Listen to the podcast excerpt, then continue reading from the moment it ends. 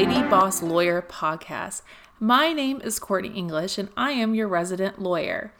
This is my first podcast, so please cut me some slack as I learn to deal with all the technology, make the fun sounds, and all the cool podcast stuff you hear. I should also note that I have my little paralegal here with me, my sweet baby girl, and you may or may not hear some noise in the background as she sits by my side or is napping. I also have to make a disclaimer that this is not an attorney client representation. We are not an attorney client relationship. In order to do that, you would need to sign an engagement letter with me. We would both have to consent and we'd have to move forward that way. So please understand that everything given in this podcast is merely legal information, business information, finance information, or anything in between. And again, is only for information purposes, not for representation purposes. Okay, that being said, let's dive in. So, in this first episode, I want to talk to you about something that's really hot right now it's the coronavirus. And you might be thinking, Courtney, what does the coronavirus have to do with my business? And some of you may have already felt the effects of the coronavirus in your business, or you may be thinking that it could have no impact on your business. So, I want to dive into that a little bit. Things, industries that are affected, contracts that may or may not cover what to do in the event the coronavirus does impact your business, and then, secondly, I'm going to dive into some proactive measures you may be able to take from a business standpoint or to protect yourself and to communicate and ensure that the impact on your business is minimal, if any. Okay, diving in. So, if you know me, and many of you do, the first thing that you're going to hear me say is about contracts. So, contracts in your business are extremely important right? They are legal boundaries and guidelines for how you will interact with one another, how you interact with the marketplace, how you interact with customers, suppliers, vendors, and so forth. In most contracts, you should have a force majeure provision. Now, what is a force majeure provision? A force majeure provision states that in the act of God, or an act of terrorism, an act of civil unrest, something to that effect, that the contract could no longer be enforced. Now, there are a few caveats to this. Um, if you work in a certain field where a natural disaster uh, is definitely going to impact your business, you may not have a force majeure provision like this, like you work directly with that field. So, if you work in, say, the oil industry, and the force majeure provision says something about oil supply disrupt, being disrupted. That might not apply to your industry, right? Because you anticipate that anyways as part of your contract.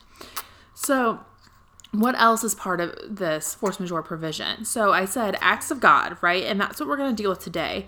Um, it's been held that highly communicable diseases can be considered acts of God as long as they unfortunately have a certain type of death rate or could result in an impact on economic downstream.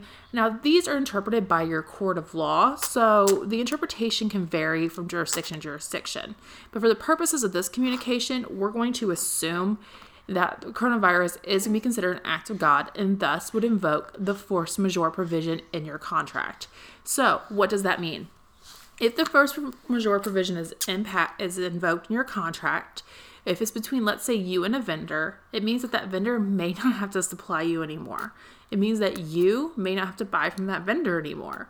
It basically puts a halt on all your contractual obligations and allows you all to just kind of keep moving. Well, keep moving without um, that party to that contract, I should say. So, how do you invoke the force majeure provision? A lot of contracts will have requirements of notice meaning that you have to supply a written notice that you are intending to invoke the force majeure provision. You cannot merely just say this was going to fall under force majeure and not perform. For example, say that you have your wholesaler and you work in, we'll just use China because the whole country is, um, for the most part, banned from traveling and import export is very limited. So you're a wholesaler, you're in China, and there's a force majeure provision, and you have an agreement that you are going to supply, let's say, plastics to a um, company here in the United States. Well, due to the restrictions, you're not able to do that because of the coronavirus. So you want to invoke force majeure and say, hey, I know I have an obligation to supply these plastics to you, but due to the coronavirus, I am not able to A, make them, or B, maybe export them. So I want to invoke this force majeure provision.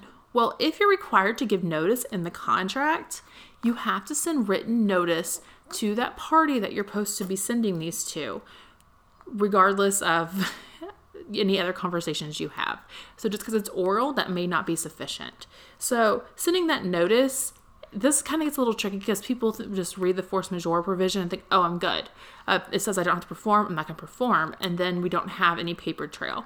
If you read further in your contract, you may have a notice provision, and that notice provision may reference back to that force majeure provision, stating that notice must be given in the event of a force majeure.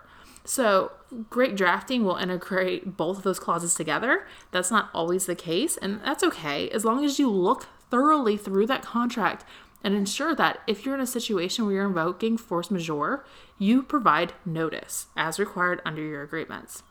Now, let's say you have an oral agreement and you just want to stop performing because you're thinking, hey, coronavirus, duh. Still send written notice. Even if you have a handshake agreement with a small beach shop, send them an email and say, due to the coronavirus, this is a force majeure event, and I will no longer be able to buy or supply to you. So, again, protect your business by checking those boxes. Now, secondly, I'm going to dive into a little bit of the industries that are impacted, and even if you don't fall into a specific industry, I'm going to use the term online business as an industry. So listen in, even if you don't think that you have any human contact, so you might not be impacted. Just listen in a little bit and see if this may impact you. So, first, we have our obvious ones, right? The travel industry. A lot of my travel agents are seeing a huge decline in sales. And while it's unfortunate because it does impact, you know, business, the economy, and the big picture of the United States, I should note that a lot of my travel agents I'm so proud of because they have really good contracts drafted, some by me, some by other attorneys, that protect them in this event. So I just spoke to you about the force majeure provision. Well, some of these contracts these travel agents have will say even if there is a force majeure provision invoked, there's still a non cancellation fee of 50 bucks. It might be something small, but it's enough to give you, you know, a cushion, or it could say something like, um, in the event that there's force majeure invoked, your trip is not refundable, but credited towards the future. And there's a lot of creative ways to draft things.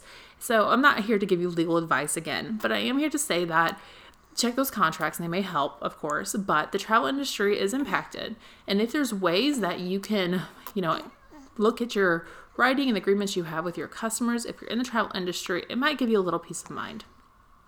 Another industry that's going to be impacted are your home services. Now, this is contractors going into people's homes, um, maybe a caregiver in someone's home, a daycare in someone's home, any type of service where you're going into people's homes. While they're only in contact, that customer with just you or the person, your employee, that's pretty minimal, right? But there's still a fear, and that person may be sick, you may be sick. So he wants to, of course, limit contact with individuals. Now, what if they cancel? Because they have a fear of the coronavirus. Now, a fear of the coronavirus is likely not going to be a force majeure. Just because you're scared it may happen to you or someone you know or in your industry does not mean that you qualify for force majeure.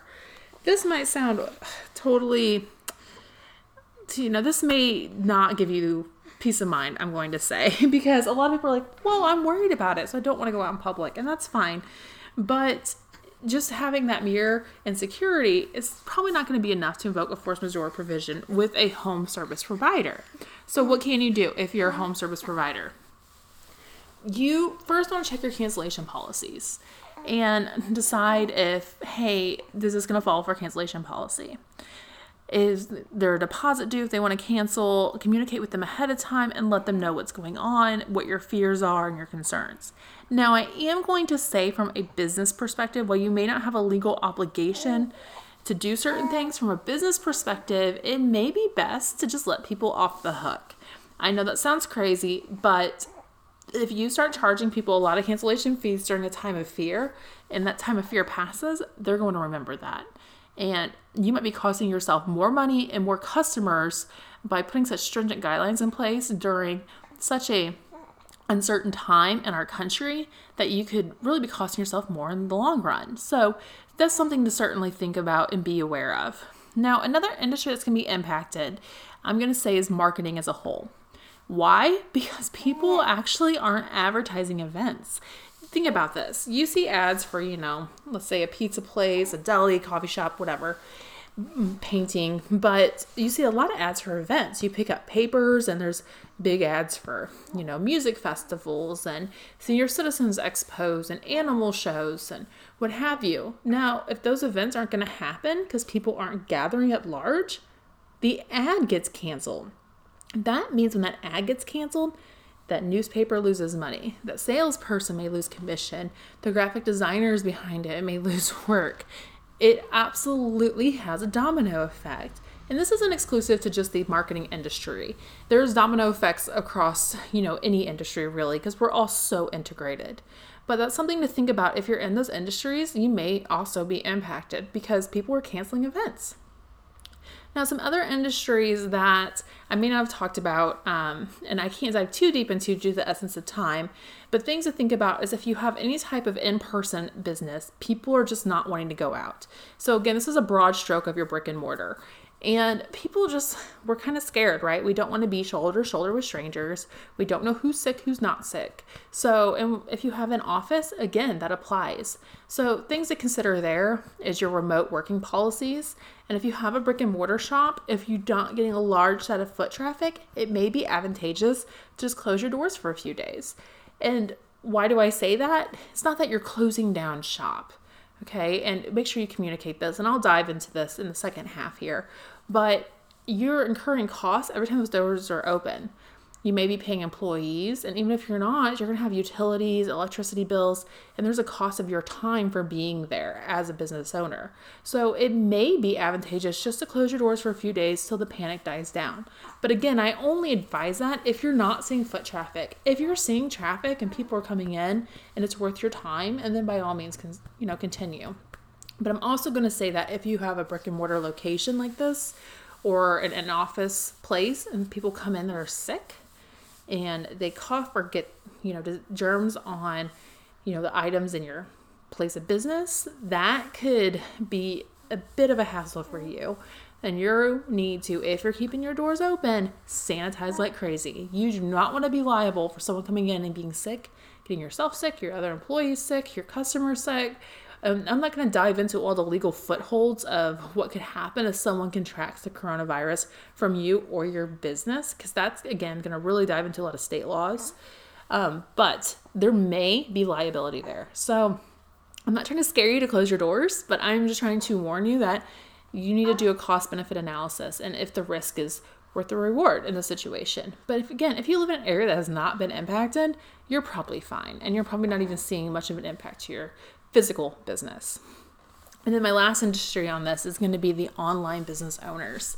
You may be thinking, well, Courtney, I have an online business. I do online coaching. I do online this. I do, you know, online marketing. I do Etsy. I'm not too worried about it. I'm going to start with if you do Etsy, Amazon, or you're an online retailer who has a physical product, you may be impacted from an economic standpoint, meaning that you may face a supply and demand issue. Why? Because we all know that China is one of the cheapest places for importing goods. Now, I'm not going to harp on the tariffs and the things that have changed during the administration, but generally speaking, it's typically cheaper to go offshore for wholesale goods. So if you're someone, let's say, printing t shirts or doing something where you're buying items in bulk from offshore, you may see an impact because it's going to drive up the demand from other retailers and that's going to drive up cost. So, supply and demand, some basic economics. So, what do I advise there? Don't make promises. If you have pre orders that you can fulfill, do that. But do not stretch yourself out with months of back ordering. If you do or you have done that and you're in a situation where your margins are not great because you're now paying a higher price for items, check your cancellation policies. It may be better to just refund your customers instead of having that sale with such a small price margin, or if any. And there have been situations where people have tried to honor contracts despite um, the price not being favorable and the profit margins not being there. And that has impacted their business and the long term health of it. So, if you can honor it, if you feel like it's a good business decision, do so, but understand that we're in the beginning of this thing. So, the economics are going to change significantly as we have a supply and demand situation. And it's not exclusive to Purell or to Germ-X or baby formula or, you know, detergent or toilet paper. It can happen to any industry where people are panicking and not able to even get things offshore, right? So, just keep that in mind and maybe even look at other suppliers that you could do or pivot your business if it makes sense to do so. So, if you are a coach and you are some type of online service provider who does not have a physical product, what do you need to know? First, I'm going to say that in times of panic, people generally don't spend money on what they consider to be the extra things. Now, you know just as well as I do that online coaches, business coaches, life coaches are extremely important. Health coaches, um, online lawyers such as myself are important, right? Accountants, we're all important. We all make sense to your business. However, even in my industry, it's likely that we're going to see a slowdown in clients, and you probably will too. Not to scare you, but it's just that when people panic, they typically don't spend money on these extra, what they consider to be extra things. So, what can you do? This may be a good time for you to reach out to your current client base and offer an incentive, offer a mastermind. People are probably going to be spending a lot more time at home.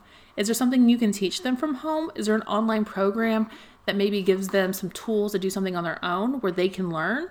That might be a great way to reach out to your current base and to just give them some things to do. I mean, we're all going to be home a lot, right? And um, home with our kids. so if you're in any of those industries, maybe think about what you can do to, to give them to entertain themselves and to enrich their lives. If you're giving actionable steps that require them to go to work or into the marketplace, that may not be a great time for that. So, things to consider is as we're kind of sitting around a lot and people are scared to go out, how can you pivot your business to, for people at home? And we're going to all be online a ton, right? So, if you have an online coaching group, ramp up that marketing, start that Facebook group. Um, I keep using coaching as an example, but it just, I see so much of it. Um, but anything else you do, where you're a financial planner, an accountant, maybe start the Facebook group, start engagement, just ways to keep people going. Start little programs that you can sell for one offs for maybe not a high price item, and just start building up your following. Because, you know, when we kind of come out of hibernation here, people are going to want to be doing things, right? It's like a bad snowstorm. People are going to get cabin fever. So it might be a good time to build those relationships. So, the second part of this, I'm going to talk to you guys a little bit about proactive measures and current measures. So, if you haven't already done these things, I highly recommend getting on the train to do so. Okay, so my first thing is be communication. Communicate with your customers and your current client base about what's going on. Even if you're not pivoting your business because you're doing fine despite the panic, people want to hear from you. They want to know what's going on and what you, as a business owner, can promise them or just reassure them. Something as simple as, Hey, customer, thank you so much for your value business. We are monitoring the coronavirus and want you to know that we're thinking of you at this time. At this time, we do not see an impact to our business, and we appreciate you as a customer or client, and want you to know that we will keep you in the loop as things, if things, you know, materialize any further or things develop on our end. That's pretty simple, right? So it's a short email. It lets them know that they're still being valued. Um, you can even add a 10% off coupon if you want to. Just a way for people to know that you are taking it seriously. People want to know that who they're buying from cares about them, right? So you may have heard before that people don't buy necessarily what you have, but who you are. And that's so true in the service industry. But so keep that in mind. If you can just communicate, communicate. Okay. Now, my second thing is going to be a contingency plan. If you don't have one, get one. If you have in office employees, in office, um, in office work, in store employees, anything like that, do you have a contingency plan for where they're supposed to work in the event that you have to close your doors? Do you have a contingency plan for if your supply runs low? What's your backup plan? Write out that contingency plan.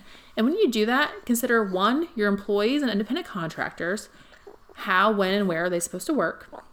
And two, consider your supplies, your products, and your services, and how else you can offer those.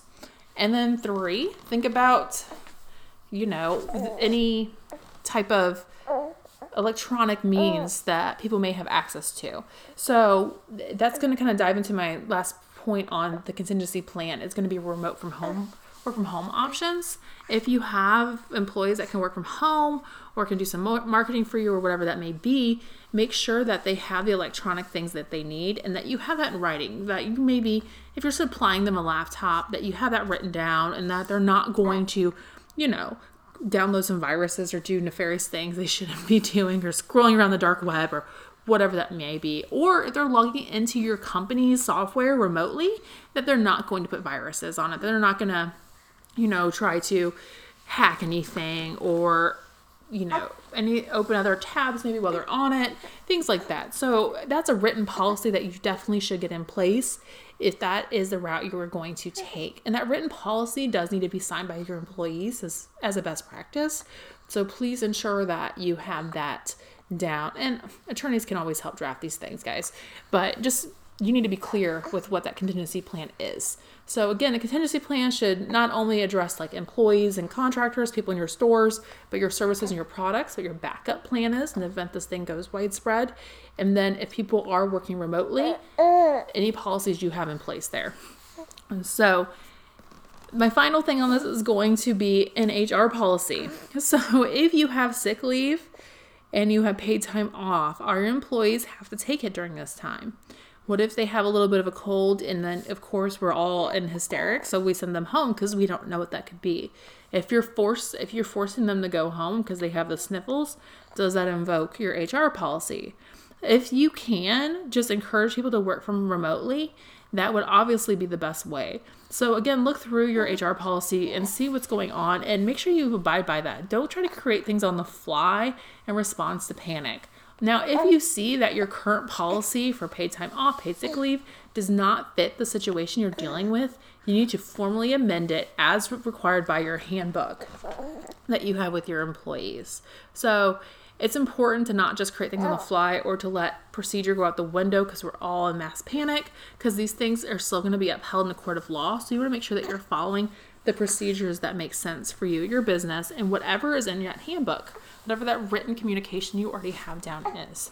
So, guys, I hope this was helpful. I know that we're in a weird place, and um, some say this has been predicted, some say it hasn't been, but the impact on the economy cannot be disregarded.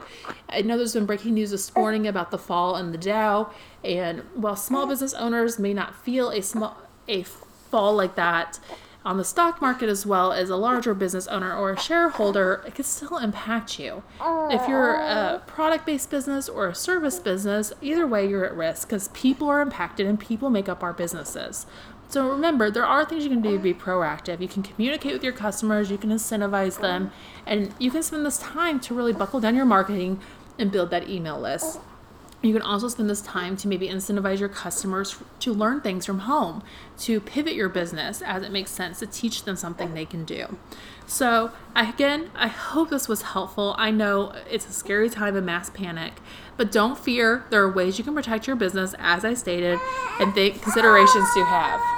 With that being said, thank you so much for listening to your Lady Boss Lawyer. I hope you all have a great day. And as always, check me out on senglishLaw.com or feel free to reach out to me via Facebook or Instagram. All right. Thanks, guys.